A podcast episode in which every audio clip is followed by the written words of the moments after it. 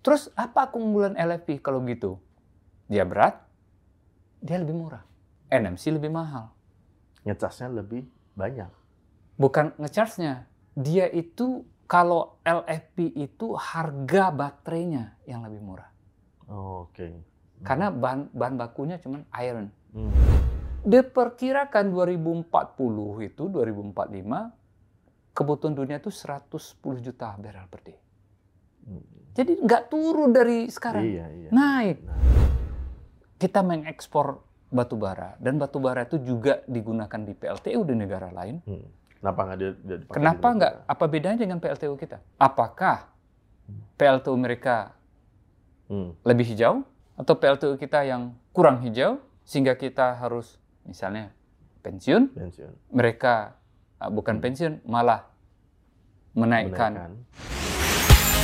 Broadcast. Broadcast. Bernas, luas, dan tuntas. Powered by Business Indonesia. Seru perdebatan cawapres uh, bicara soal energi, lingkungan hidup. Di luar itu semua, banyak hal-hal menarik di awal tahun. Catatan raport dua ribu dua puluh tiga yang mungkin agak... Uh, apa ya, negatif gitu ya, dengan seperti mungkin realisasi lifting gitu, dan tantangan ke depan. Indonesia ingin jadi eh, penguasa nikel misalkan, atau dengan isu-isu yang lain. Dan hari ini eh, kembali hadir Pak Arcandra Tahar. Ini Pak Arcandra Tahar naras, narasumber tetap ya, narasumber tetap tahunan. Terima kasih Pak untuk hadir di Pojok Energi Pak, sehat Pak. Sehat, alhamdulillah. Terima kasih ya. Atas undangannya. Masih aktif nulis di I G ya. Hmm. Mungkin Pak Arcandra tidak ada eh, apa ya blog, tetapi di I G ya. Jangan puas lihat di captionnya, harus sampai ke kolom komentar karena panjang banget penjelasannya. Pak, ini aku tertarik dengan penjelasan soal carbon capture and storage ya. C C S. Ya. Kalau bacanya C C S. Makna lain ya Pak ya. Hmm. Nah ini C C S nih Pak. Ini sebenarnya sih eh, tantangan, menurut saya tantangan salah satu tantangan transisi energi atau E B T adalah banyak istilah-istilah baru. Termasuk eh, didengungan, didengungkannya C C S di debat kedua cawapres kemarin. Lalu dikulik lah apa itu C C S. Nah ini Pak, ini sebenarnya nanti akan saya masuk lebih dalam, tetapi buat teman-teman yang nonton ini, kayaknya Pak Arcandra punya apa ya, analogi yang enak didengarkan dan digampang dimahami tentang apa itu C C S sama C C U S Pak. Oke, baik ya. Uh, secara singkatnya begini ya, hmm. dimaknai oleh community dunia hmm. bahwa karbon yang berasal dari C O dua hmm. dan gas metan ini adalah tersangka yang mengakibatkan Uh, global warming atau pemanasan bumi yeah. atau climate change, berubahnya mm. Mm. Uh, apa uh, suhu bumi dan lain-lain, iklim, berubahnya iklim. Nah, tersangka ini kalau boleh dikatakan uh, karbon tadi sebagai tersangka, maka dia harus ditangkap. Setelah ditangkap, dimasukin penjara dan dikunci. Yeah, okay. Nah, karbon yang ditangkap sebagai penjahat tadi dimasukkan ke dalam penjara, itu yang C C S. C C S. Carbon Capture Storage. Oke. Okay. And apa kalau beda dengan C C U S? Hmm. C C U S itu U-nya itu adalah utilization. Jadi setelah dia ditangkap, dimasukkan penjara, kemudian dibina hmm. dan dimanfaatkan. Para penjahat tadi dimanfaatkan untuk kebaikan kita bersama. Hmm, okay. Misalnya, jadi, kalau di penjara dibina untuk bisa bikin apa yeah. hasil keterampilan yeah. dan lain-lain. Itu yang C C U S. Hmm. Nah, makna dari C C U S secara uh, apa karbon tadi, karbon yang di capture kemudian dimasukkan ke dalam reservoir, mm-hmm. reservoir itu perut bumi, mm. kemudian dia ditutup, cek, itu yang C C S. Mm. Tetapi di dalam perut bumi ini karena masih ada gas atau minyak mentah yang tersedia, yang belum terambil oleh teknologi yang sudah ada, hmm. C O dua tadi diinjekkan ke dalam, kemudian pressure-nya naik, dengan mekanisme yang ada, bertambah itu produksi oil atau gasnya. Hmm. Kalau produksinya dulu misalnya sepuluh, sekarang menjadi tiga belas. tiga belas. Gitu. Pendorongnya, Pak. Pendorong ya? Untuk menambah produksi. produksi. Di oil and gas itu dinamakan dengan enhanced oil recovery atau E O R. Hmm. Ya. Hmm. Nah, teknologi ini di oil and gas itu sudah boleh dibilang banyak dipakai dan digunakan hmm. dan dimengerti dengan baik. Jadi, tapi konsepnya itu sebenarnya bukan capture kalau di, di oil and gas. Secara umum itu adalah dipisahkan dari reservoir. Jadi ada hmm. reservoir, ada gas ikutan selain gas utama, misalnya gas metan, hmm. kemudian ada gas C O dua juga ikut keluar. Ya. Gas C O dua ini di capture enggak? Dia dipisah. Pisah. Ya, misalnya lewat apa agru namanya, hmm. uh, uh, apa acid gas removal unit. Jadi ya. Kita pakai tambahan, Pak. Tambahan di okay. di processing facility setelah keluar dari reservoir, ditaruh alatnya untuk memisahkan antara mana yang gas yang bersih, mana yang gas yang C O dua. Hmm. Setelah dapat C O dua-nya, hmm. nah sekarang kita mau injekkan kembali ke dalam. Ya, hmm. ditangkap, bukan ditangkap, dipisahkan, injekkan ke dalam. Nah, kalau reservoirnya cocok untuk C O dua injection yang hmm. menaikkan produksi, maka dia akan produksi naik. Hmm. Kalau enggak, dia masukin aja ke dalam, kemudian dikunci hmm. lubangnya. Itu secara sederhana hmm. C C S hmm. sama C C U S gitu. Jadi secara secara menangkap ini minimal ketika dia tidak berguna. Tadi Bapak menjelaskan. Dia tidak keluar ya Pak ya? Yep. Oke. Nah persoalannya begini. Kalau di P L T U gimana? Hmm. Ya kan? Yeah. Oh kalau di P L T U setelah batu bara kita apa-apa bakar, bakar, memanaskan boiler, hmm. boiler menghasilkan uap, uap, uap memutar turbin, hmm. jadilah listrik. Nah sekarang pertanyaannya batu bara yang terbakar ini mengeluarkan asap. Nah, di cerobong asap itu, ya atau di tempat keluarnya, ditangkap itu C O dua-nya. Hmm. Nah, sekarang pertanyaan pertama, seberapa mature atau seberapa apa ya tahu kita teknologi bagaimana menangkap C O dua di cerobong? Yeah. Itu dulu. Mm-hmm. Ya, jadi ada ada tantangan di situ bagaimana cara menangkap C O dua di cerobong asap mm-hmm. pengeluaran dari C O dua. Mm. Beda dengan yang gas. Oil and gas, oil and gas tidak ditangkap, dipisah. Bisa. Ya, ibaratnya ada kerumunan, ada orang jahat, ada orang baik. Hmm. Nah, tinggal dipisah. Ya. Kalau ini kan sepaket, Pak. Ah, ini sepaket. Terus gimana cara bisa ditangkap namanya ditangkap? Ya. Hmm. Nah, ini dia ditangkap. Itu tantang pertama menangkapnya gimana. Hmm. Setelah ditangkap, dia harus dialirkan ke dalam pipa misalnya. Ya. Karena tempat penangkapan dengan penjaranya jauh. Ya, okay. Ditangkap di Suralaya, hmm. penjaranya ada di Cirebon di Laut Jawa. Laut Jawa. Oh, kalau gitu harus dialirkan ke dalam pipa. Ya. Hmm. Nah, proses kedua dinamakan dengan dinaikkan presurnya. Oh, jadi okay. dinaikkan presurnya biar dia bisa mengalir nih ke hmm. lebih efisien hmm. di dalam pipa. Ditahan juga berarti itu, Pak. Ya. Hmm. Sewaktu dia dinaikkan presurnya, ternyata C O dua ini ada uap air. Mm-hmm. Nah, ini yang berbahaya.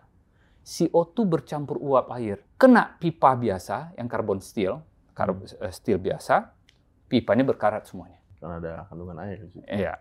Nah, kalau gitu pipanya ada, bisa nggak pipa existing yang ada ini, kita gunakan C C S, apapun yang kejadian, ada C O dua, ada masukin. Uap airnya, masukin berkarat semua, nggak bisa. Nggak bisa.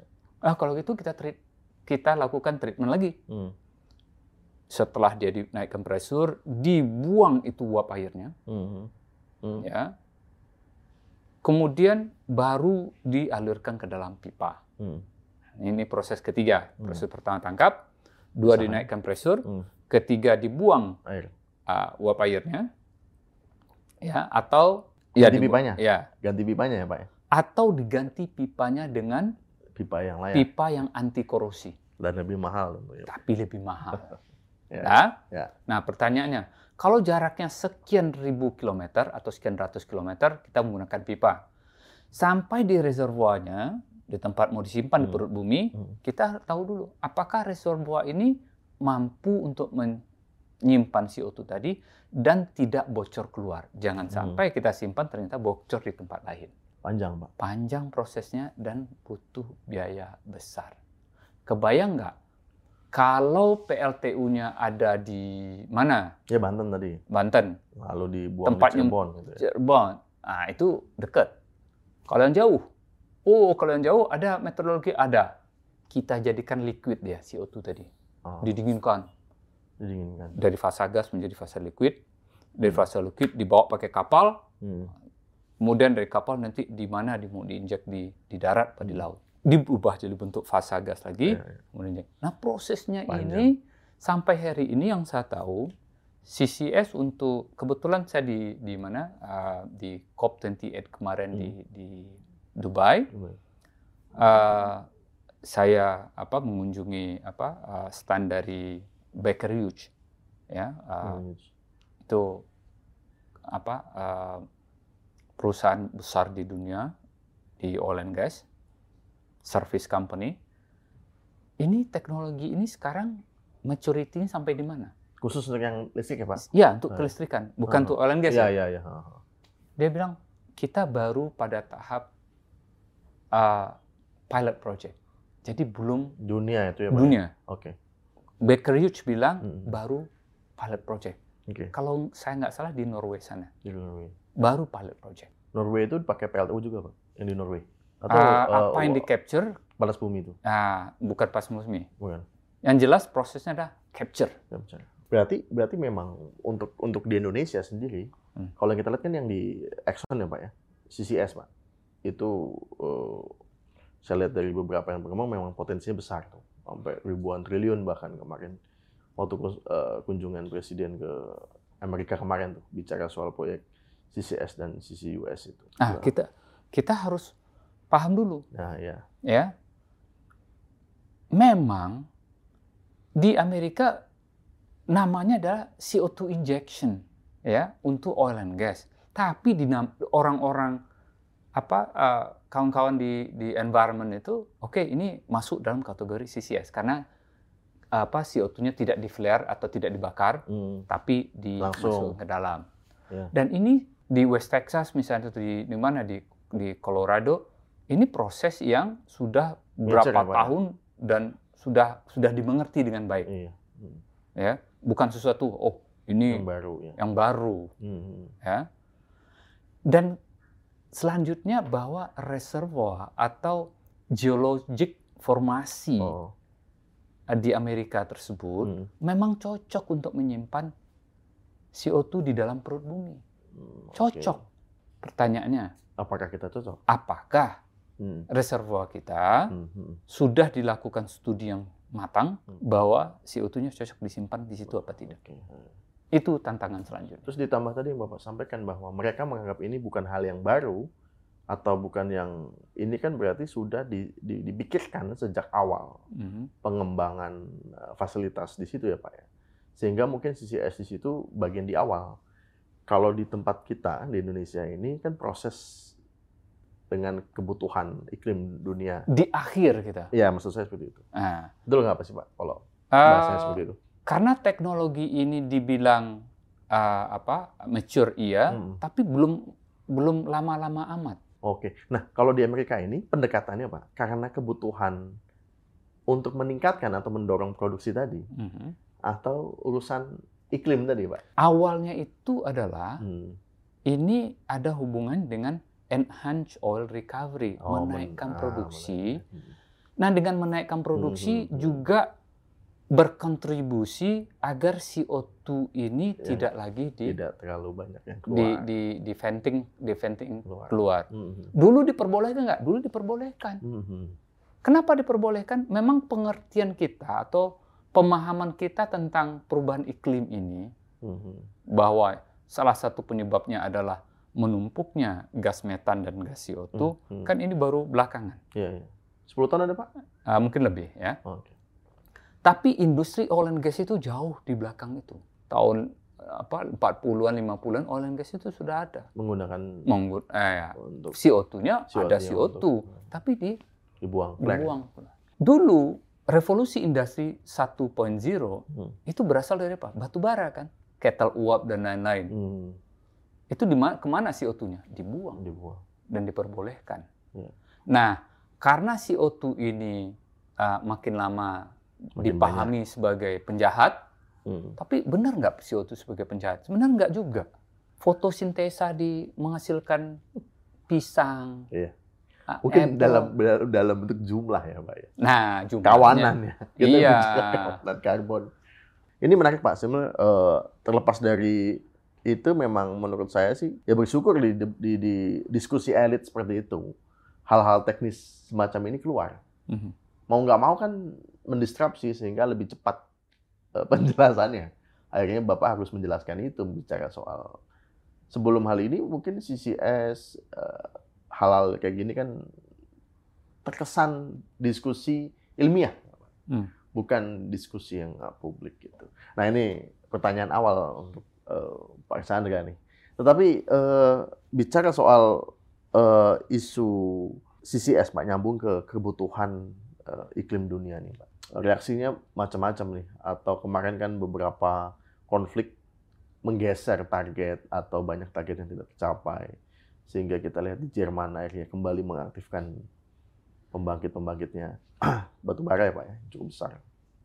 Nah, tapi di sisi lain kalau kemarin saya lihat eh, laporan dari eh, I E A itu bahwa mungkin kebutuhan batu bara akan menurun hingga dua ribu dua puluh enam karena kebutuhan eh, apa, komitmen iklim internasional. Nah, tetapi kalau kita lihat di Indonesia, mungkin sudut pandangnya sebagai produsen, Pak, bukan pemakai. Karena mungkin yang dipakai di Indonesia seperempat mungkin ya, Pak, ya. Dari total yang diproduksi sekitar enam ratus juta ton gitu. Nah, bagaimana kita melihat kondisi atau dari reportnya I E A tadi, Pak? Memang ada data-data yang mengatakan bahwa kebutuhan akan batu bara itu tahun-tahun ke depan menurun. Ya. Nah, tapi hmm. mari kita lihat data yang ada. Ya. Data yang ada. Hmm. Kebutuhan batu bara dunia itu sekitar delapan ribu juta ton hmm. setahun. delapan ribu ya. Tahun dua ribu dua puluh dua, empat ribu seratus juta ton itu untuk Cina. seribu dua ratus itu India. Hmm. seribu dua ratus juta ton batu bara setahun India. India. Indonesia berapa? Produksinya aja enam ratus ya, Pak. Ya, di dalam negeri seratusan ya, seratus tiga puluh ya, Pak. Mungkin seratus lima puluh, seratus tiga puluh, seratus lima puluh ya. Juta ton. Hmm. Dibandingkan dengan India, hmm, sepersepuluh. Sepersepuluh. Dibandingkan dengan Cina, lebih jauh lagi, Pak. Lebih jauh lagi. Nah, hmm. kalau begitu, apakah ada batubara-batubara P L T U P L T U baru yang masuk ke grid di negara di seluruh dunia ini, yang dibangun baru maksudnya, ya, ya. ada. ada. Ya? Hmm. Cina contohnya. Ya. Mereka sudah punya berapa, uh, membutuhkan empat ribu seratus juta ton setahun. Di waktu COVID dua ribu dua puluh, kalau saya nggak salah, P L T U baru mereka yang masuk ke grid mereka itu sekitar tiga puluh tujuh gigawatt setahun. Indonesia punya berapa? P L T U-nya paling tiga puluh enam tiga. Jadi hmm. seluruh P L T U Indonesia ini hmm. hanya satu tahun bagi Cina untuk, untuk masuk, masuk. Masuk kreditnya dia itu. dua ribu dua puluh satu, dua puluh dua, dua puluh tiga, dua puluh empat, dua puluh lima di R U P T L mereka, rencana jangka panjang mereka. Hmm. Ada nggak P L T U baru yang masuk kredit? Ada. Hmm. Dan besar-besar. Menurut data yang saya punya, dalam lima tahun itu akan masuk sekitar seratus lima puluh sampai dua ratus gigawatt. Mungkin ya, lihat pertumbuhan ekonomi sekarang mungkin sekitar seratusan gigawatt lagi yang masuk. Hmm, hmm, hmm. Sampai dua ribu dua puluh enam. dua ribu lima. dua ribu dua puluh lima. Jadi dua puluh, dua puluh satu, dua puluh dua, dua puluh tiga, dua puluh empat, dua puluh lima. Hmm, hmm. Ya. Dari mana kebutuhan batu baranya? Hmm. Sekarang kita lihat. Produser batu bara terbesar di dunia yang produksi ya, Cina besar produksinya. Besar. Tapi pengekspor batu bara terbesar ya. Indonesia. Indonesia. empat ratusan juta. Hmm. Apalagi bicara persentase ya Pak ya? Iya. Siapa lagi yang pengekspor? Australia. Australia.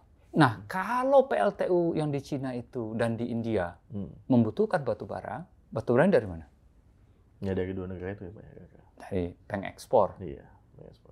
Indonesia dan Australia, Australia, dan juga Amerika. Amerika produksi batu baranya atau konsumsinya sekitar empat ratus juta. Hmm, hmm, hmm. Jadi Cina empat ribuan, India seribuan, Amerika tuh empat ratus juta ton setahun. Jadi shifting ke shale ya Pak? Gas ya untuk pembangkitnya?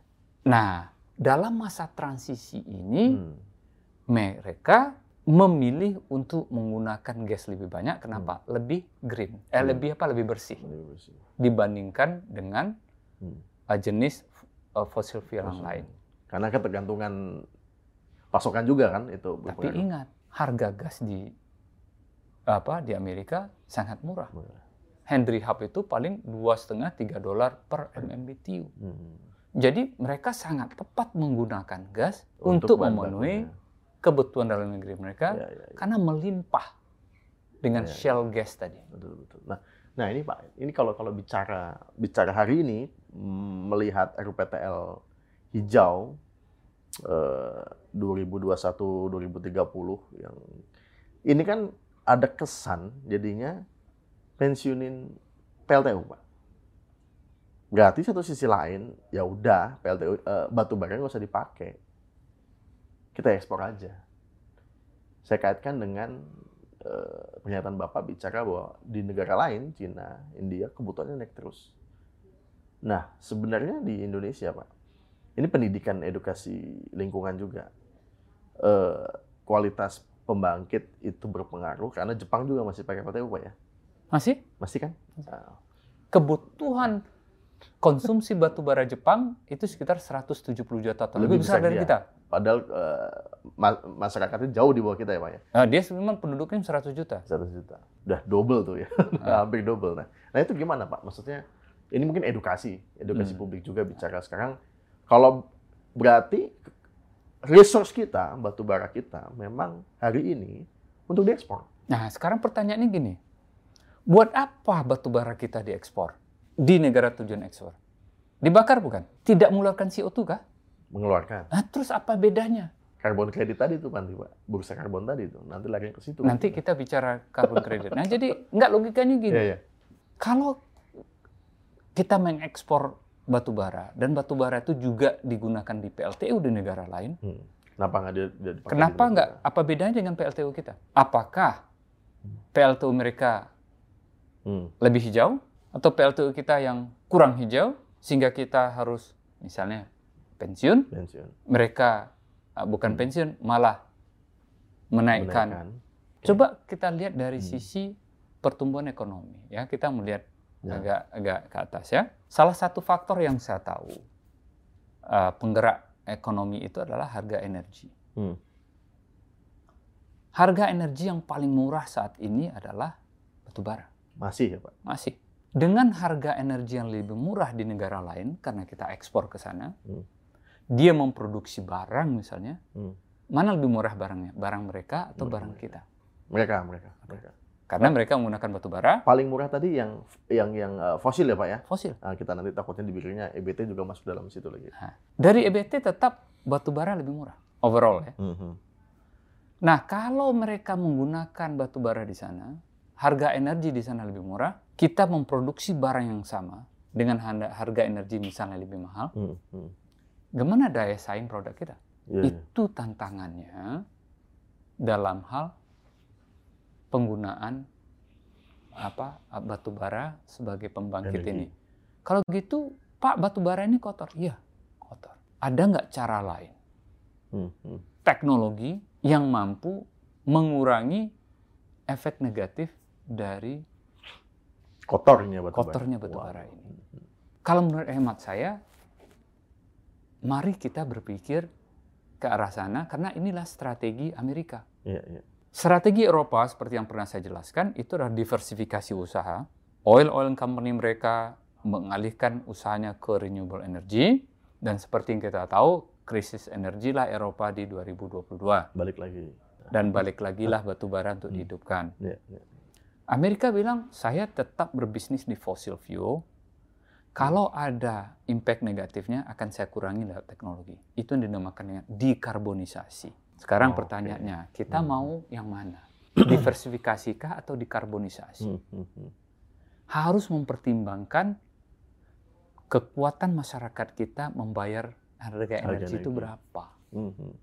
Oh, di Eropa bisa Pak apa uh, diversifikasi. Iya. Mm. Masyarakat mereka mau membeli listrik dengan harga misalnya lebih dari dua ribu rupiah ya, per, per K W H. K W H atau bahkan lebih dari itu tiga ribu. Mm-hmm. Kalau kita bagaimana? Yeah. Nah, untuk itu kita harus membuat strategi perencanaan yang sesuai dengan kondisi real masyarakat kita. Termasuk mengejar pertumbuhan ekonomi yang membutuhkan harga energi yang kompetitif. Belum lagi bicara konsumsi per kapita ya Pak? Ya, jauh lagi. Nah, iya kan?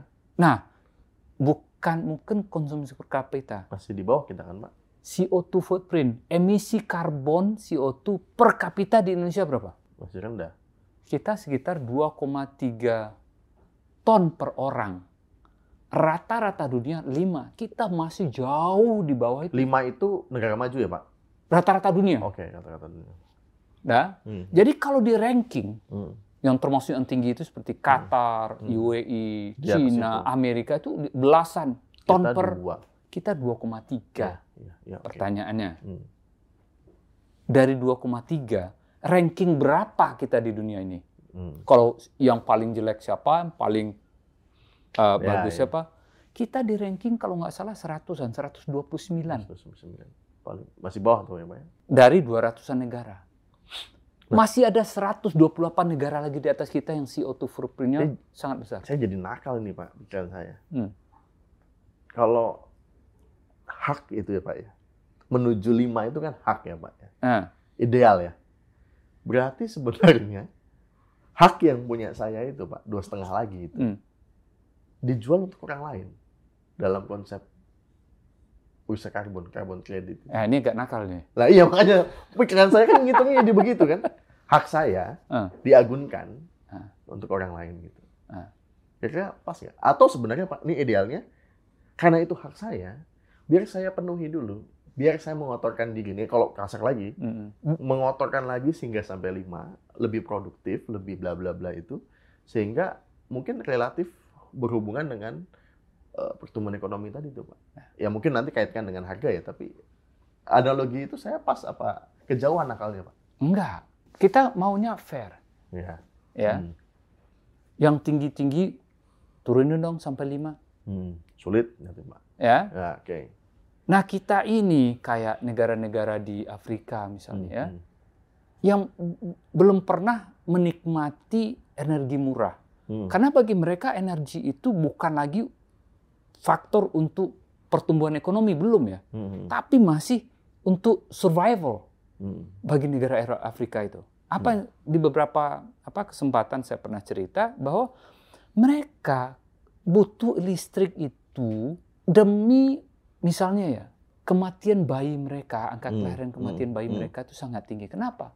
Tidak ada listrik untuk C-section misalnya. Yeah.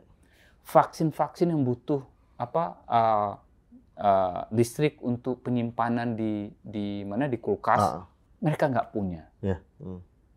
Dan konsumsi Afrika batubara itu baru seratus delapan puluh juta dibandingkan dengan Cina yang empat ribu juta hmm. ton, di mereka baru seratus delapan puluh seluruh Afrika. Kalau mereka disuruh turunin hmm. apa uh, C O dua footprint mereka atau emisi hmm. karbon mereka hmm. lebih rendah dari situ, nangis mereka. Nangis. Ya. Ini bukan masalah kita mau gagah-gagahan katanya. Ini untuk hidup kita, kita butuh listrik murah. Hmm. Nah Indonesia di dua koma tiga, hmm. mau turun berapa lagi kita? Ya. Nah ini pertanyaannya. Ah, ini masih debatable Pak. Beberapa diskusi, beberapa kementerian masih ah. berdebat soal hal ini nih tadi. Bicara soal karbon kredit tadi juga kayaknya belum fix semuanya nih. Nah. Ya Pak ya? Saya tahu faktornya mungkin nggak bisa itu. Tapi ya jangan salah gitu. Bahwa bumi ini perlu hmm. perhatian kita hmm. agar penumpukan C O dua dan ya, gas metan tujuh, tadi tujuh. tidak hmm. bertambah. Hmm. Sepakat kita. Harus sepakat. Tapi yang fair, yang hmm. adil. Hmm. Hmm.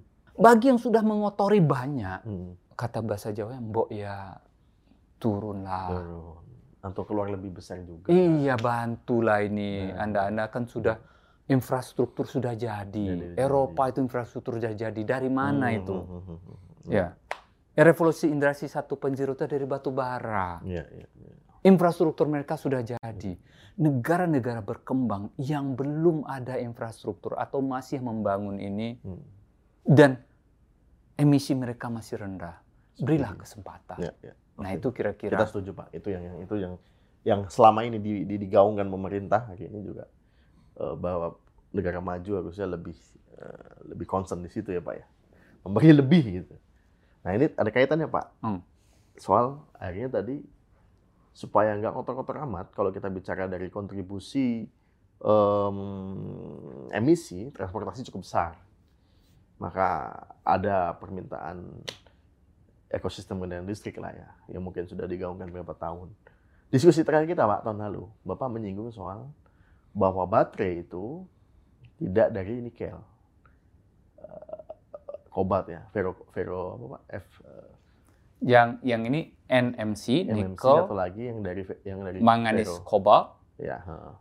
Yang satu lagi L F P. L F P. Lithium iron hmm. fosfat, tapi disingkat L F P. L F P. F-nya itu ferro. Ferro. Diucapkan iron. Itu yang iron. Udah dipakai Tesla ya, Pak ya. Tesla, Tesla pakai itu. Ah, oke. Okay. Nah, sekarang hmm, kemarin juga ada isu banyak sih sebenarnya perdebatan. Apakah kan Bapak tahun lalu juga diskusi di kami juga bicara, apakah ketika kita sudah semuanya siap dengan smelter hilirisasi itu, kita sempat menikmati masa kejayaan? Atau jangan-jangan sudah shifting ke L F P tadi. Nah, gimana Pak kalau kita melihat sebenarnya membantu juga karena ini musim transisi ya. Kan mungkin membantu juga bagaimana kita memahami uh, kita sebagai ris- negara dengan resource nikel besar, tapi juga melihat tantangan ini. Khususnya Tesla tadi sebagai produsen terbesar sekarang ya Pak ya. Hmm. Sudah mungkin sudah fokus ke L F P tadi. Sebenarnya begini ya, kita melihatnya apakah yang terbaik sekarang, yang terbaik ya, hmm. terbaik hmm. itu maksudnya apa? Untuk mobility, hmm. jadi bukan yang untuk yang stationary, yang diam, hmm. Hmm. kita membutuhkan energy density yang lebih. Artinya apa? Ya. Untuk berat yang sama, dia bisa menumpuh berapa kilo, berapa kilometer. Oke, efisien. Ya, ya okay. Nikel masih yang paling efisien sampai hari ini. Hmm. Nikel manganis kobalt M N C itu masih lebih efisien. Dia untuk berat yang sama karena untuk mobil itu butuh yang ringan. Jadi disamain berat baterainya. Kalau yang berbasis N M C itu dia bisa lebih jauh. Jauh. Sementara yang L F P itu lebih singkat dan lebih berat. Ah, enggak untuk berat yang sama nih. Oh, yang berat yang sama. Oke, okay. Yang sana ya. Ah. Nah, untuk jarak tempuh yang sama, nah, sekarang ada yang kedua. Hmm. Baterai L F P lebih berat daripada hmm. baterai nikel. Nah, terus apa keunggulan L F P kalau gitu? Dia berat, dia lebih murah. N M C lebih mahal. Ngecharge-nya lebih banyak. Bukan ngecharge-nya, dia itu kalau L F P itu harga baterainya yang lebih murah. Oh, oke. Okay. Hmm. Karena bahan, bahan bakunya cuma iron. Hmm. Ya. Hmm. Sementara kalau N M C itu bahan bakunya ada nikel, ada hmm. manganis, ada kobalt. Ya, kobalt dengan nikel itu kobalt hmm. yang mahal. Maka campuran kobalt itu misalnya empat satu satu, N M C empat satu satu, empat nikel, satu kobalt, satu manganis. Hmm. Atau N M C delapan sebelas, hmm. delapan nikel, hmm. satu kobalt, satu manganis. Itu hmm. campurannya. Hmm. Tapi tadi saya kembali Pak yang Bapak sampaikan, hmm. kalau dengan berat yang sama, lebih pendek, atau lebih lebih cepat habis ya, hmm. berarti membahasakan seperti itu Pak. Yeah. Lebih cepat habis, hmm. yang satu lebih jauh, yeah. ini pakai nikel. Nah yang lebih cepat habis, lebih murah baterainya, uh. risikonya adalah lu harus lebih sering charging ulang terus dong Pak. Iya. Yeah. Nah oh ini perbedaannya Pak. Yes. Nah sekarang tergantung kan pembeli maunya gini, hmm. oh saya rumah saya nggak nggak jauh, hmm. saya nggak perlu jauh-jauh amat, hmm. jadi baterai yang saya butuhkan cukup L F P aja. Hmm. Ini tergantung customernya. Hmm. Tapi customer rumah saya jauh, saya butuh yang lebih aman, hmm. maka saya pilih baterai yang N M C. N M C. Jadi dua-duanya itu pilihan aja, Pak. Pilihan. Nah sekarang industri yang sudah menggunakan iron tadi, Pak, selain Tesla. Ataukah ada mazhab Eropa dan Amerika oh, yang menggunakan ini? Dalam atau? Hal ini enggak. Enggak. Ya. Kompetitif apa? Kompet- Cina persaingan. Itu lebih Cina kalau nggak salah banyak menggunakan L F P. Oh, banyak juga, Pak. Mm. B I D sudah pakai. Okay. Uh, saya nggak tahu pasti, tapi hmm. rasanya uh, dengan melihat misalnya gini, kita mengatakan bahwa nikel adalah segalanya. Nah, okay. ya. Hmm. Uh, yang saya pahami di di Amerika, hmm. kalau dia merasa terdesak dengan sesuatu, hmm. misalnya oh, tanpa nikel ya, ya, ya. Dia nggak bisa berbuat apa-apa, dia akan cari teknologi lain. Tidak ingin tergantung. Ya, tidak ingin tergantung. Maka si, si Elon Musk bilang, hmm. saya nggak mau tergantung dengan nikel. Hmm. Saya menggunakan. Berarti energi. Harusnya Pak, hmm. investor yang invest di tanah air, hmm. yang baru kita dengar adalah VinFast ya, yang akan mau menanamkan investasi di tanah air. Wajib menggunakan nikel sebagai batu batu baterainya ya Pak. Dalam artian ini sustainability supply chain ya Pak. Masuk akal nggak sih Pak bahwa kita juga menjaga paling nggak bahwa terserap untuk. Nah sekarang pertanyaannya gini ya, kalau ada investasi masuk, kita sudah bisa memproduksi baterai sendiri belum? Ya oke. Okay, okay. Udah ada belum baterai made in Indonesia? Belum belum. belum. S N I-nya juga masih ramai nih Pak. Nah. Ukurannya di bagaimana gimana ini. Ya. Karena proses dari tambang nikel hmm, hmm. sampai ke mana ke baterai okay, itu panjang, hmm. ya. Pertanyaannya kita mau ngambil segmen yang mana? Iya, oke. Okay. Ya, kalau mungkin dalam podcast hmm. yang lalu saya pernah bahas kali ya. Iya iya. Ya? Hmm. Dari nambang hmm. dijadikan M H P hmm. atau M S P, make hydroxide precipitate atau hmm. mixed sulfide precipitate, hmm. kemudian dari situ menjadi nikel sulfat atau hmm. kobalt sulfat. Yeah. Step kedua, step satu nambang, step dua M S C, M X P, step hmm. ketiga menjadi nikel sulfat, kobalt sulfat. Hmm. Step selanjutnya adalah menjadikan dia katoda. Bahan tembaga itu ya Pak? Ah, katodanya enggak. Oh iya. Yeah. Jadi jadi katod dia ya. Hmm. Nah setelah itu baru baterai. Jauh ya lumayan. Ya. Hmm. Pertanyaannya ada perusahaan mobil mau masuk, dia pak dipaksa pakai nikel. Di step yang mana kita punya?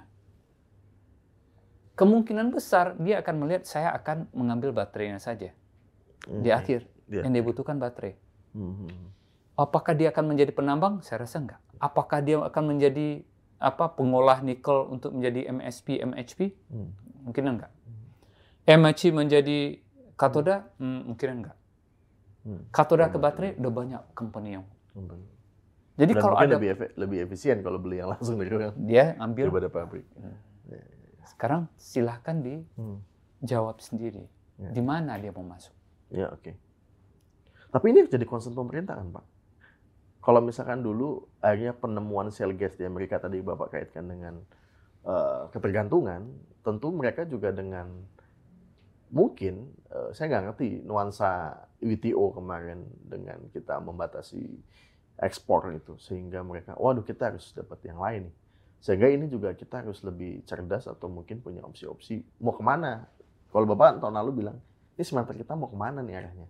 Hmm.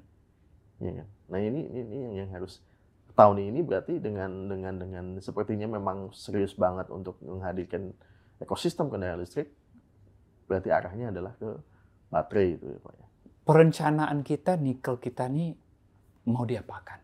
Yang banyak itu adalah kita jadikan stainless steel, hmm. ya hmm. stainless steel kadar rendah itu hmm. bisa lewat apa uh, nikel nikel pig iron hmm. atau yang kadar tinggi bisa ferronikel. Hmm. Ya ini cocok untuk stainless steel. Hmm. Sekarang kita mau beralih ke mana ke uh, baterai, hmm. smelternya beda. Hmm. Nah, maka kita bangun apa sekarang H-P A L ya, ya hmm.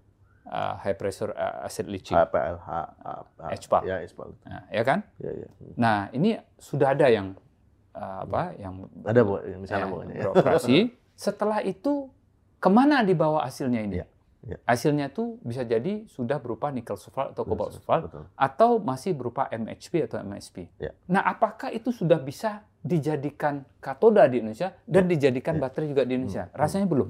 Nah, kemana arah nikel kita ini? Menurut Bapak kemana? Hah? Menurut Bapak kemana? Kan sudah ada yang ngurus. Ini juga saya yang jawab, saya sok tahu. Bapak saya tanya juga jawabnya seperti itu. Oke lah, Pak. Tapi tapi memang menarik, Pak, kalau bicara. Karena uh, kemarin jujur aja kalau saya sih melihat uh, Pak Tom Lembong tuh hmm. statement soal itu menarik juga. Jadi akhirnya dan potongan videonya waktu itu di salah satu podcast uh, YouTube dipotong-potong di TikTok segala macam gitu. Hmm. Nah, tapi juga saya memperdalam dari sudut pandang Bapak nih. Nah, uh, kita geser, Pak.